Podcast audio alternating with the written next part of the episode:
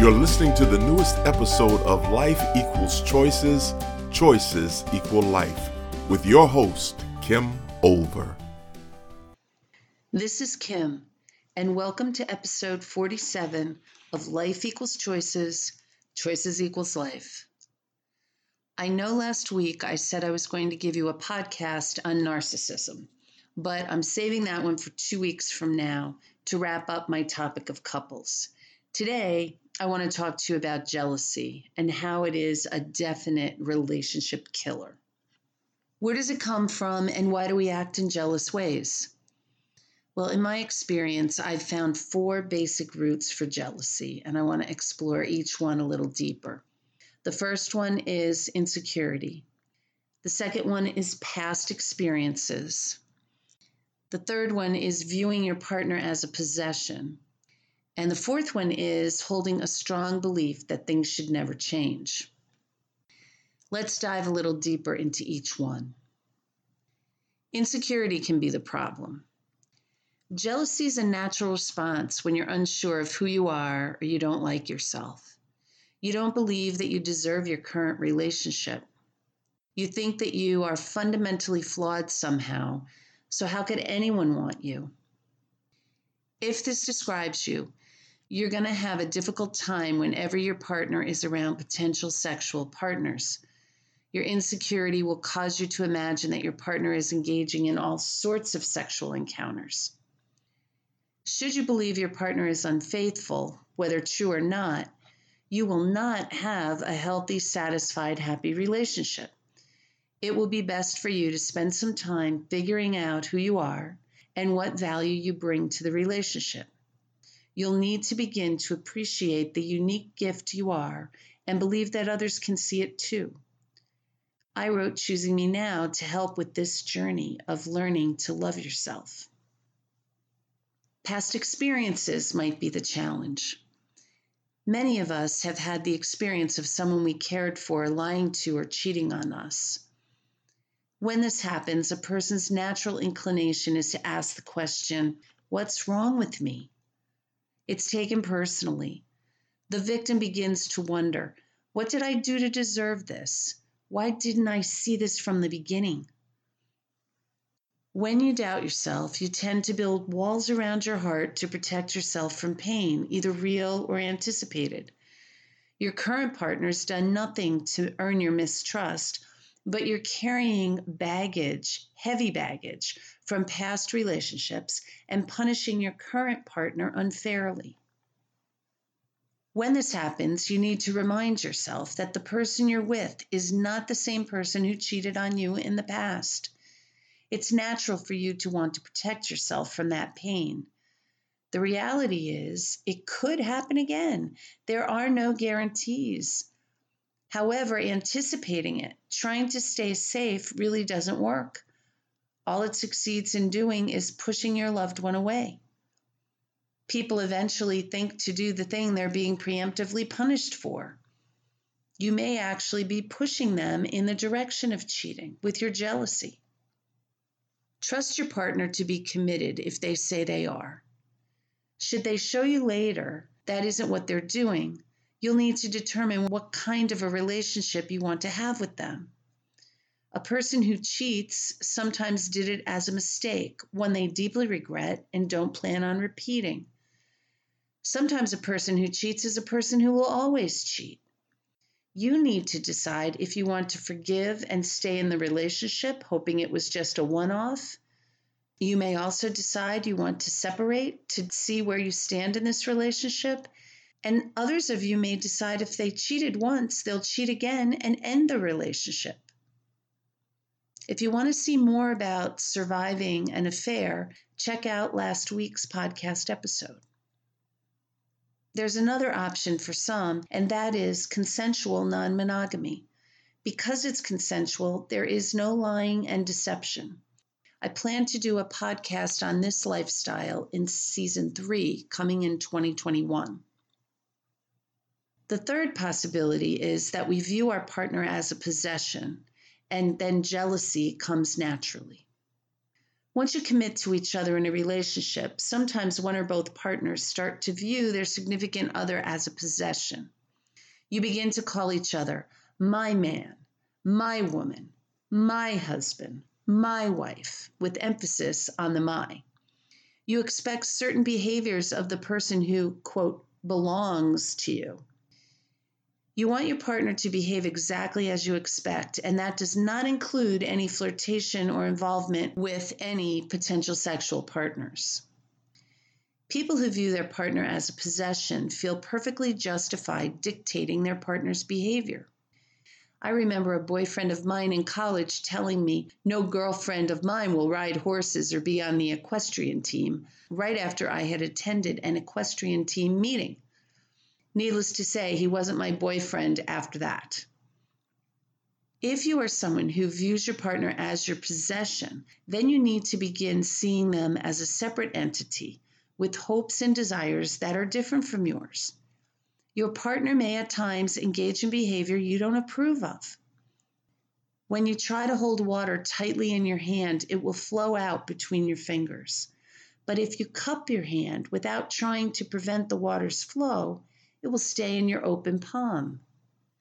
This is how relationships work, too. When you stop trying to possess your partner, they'll be more likely to stay.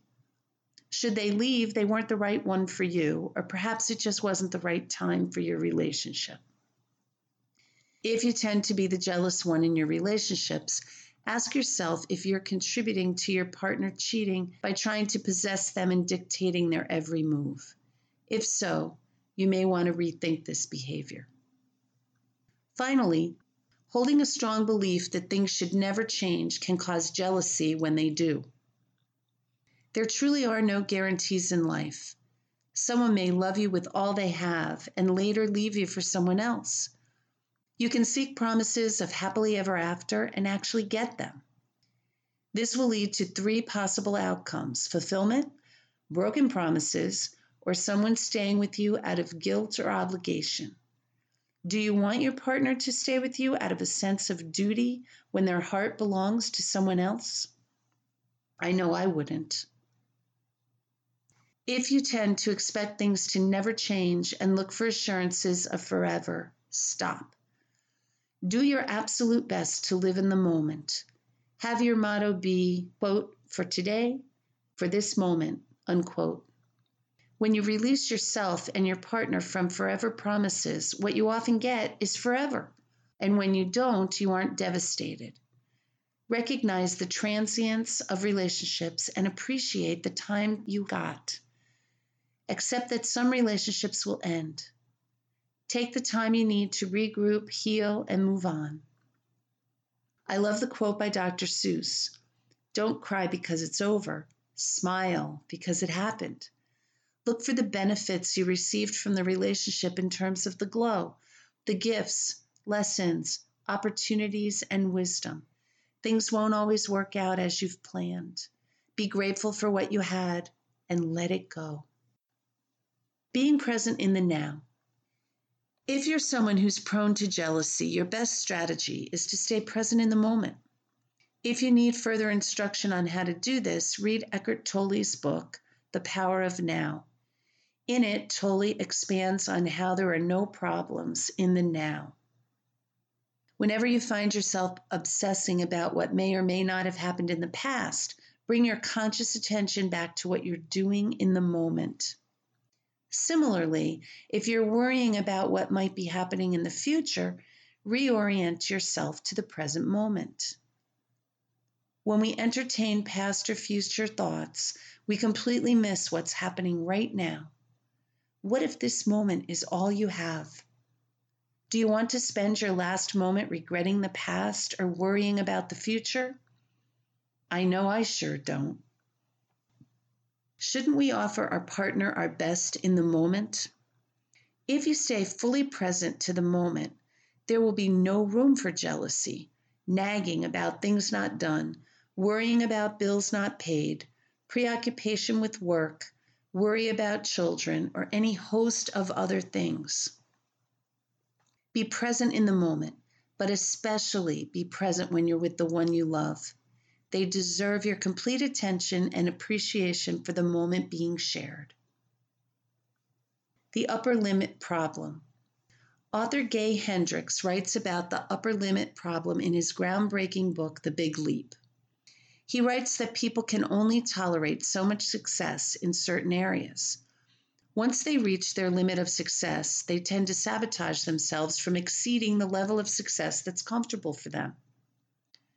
Marci Shimoff, in her book, Happy for No Reason, also discusses a happiness set point. She writes that people have a set point for how much happiness they can stand. When things are going better than they think they deserve, people tend to engage in unconscious sabotage. Sometimes this takes the form of jealousy. Keep a vigilant eye out for your own self-sabotage. Getting this under control can greatly enhance your relationships. This is something a good coach can help you with. You can learn to make those subconscious limits that you have conscious. Once they've been moved from the dark, you can see them for what they are in the light of day. They aren't so scary. You can face them, put them in their place, and move on. Jealousy is a wasted emotion. It doesn't prevent cheating from happening and may, in fact, increase the odds that it will. If an affair has already occurred, jealousy won't stop it from happening again. It will only serve as punishment for the person who's cheated. They will likely accept the punishment for a time, but then they'll grow weary of the constant accusations and may leave you anyway. If jealousy is a common behavior you engage in, getting to the root of it will be beneficial for you in any of your current or future relationships. Seeing a good relationship coach can help. If you'd like a twenty-minute free consult, I'll leave the link to sign up in the show notes. There's no obligation and no high-pressure sales ever. The first free session is to decide if coaching is for you and if you and I would be a good match for each other. I hope you've enjoyed today's show and that you'll join me next week when I interview a couple, but not just any couple, two people who have formed a choice theory relationship. You'll hear directly from them what they think creates a healthy, positive relationship. I'm looking forward to it. Talk with you then. This has been another thought-provoking episode of Life Equals Choices, Choices Equal Life.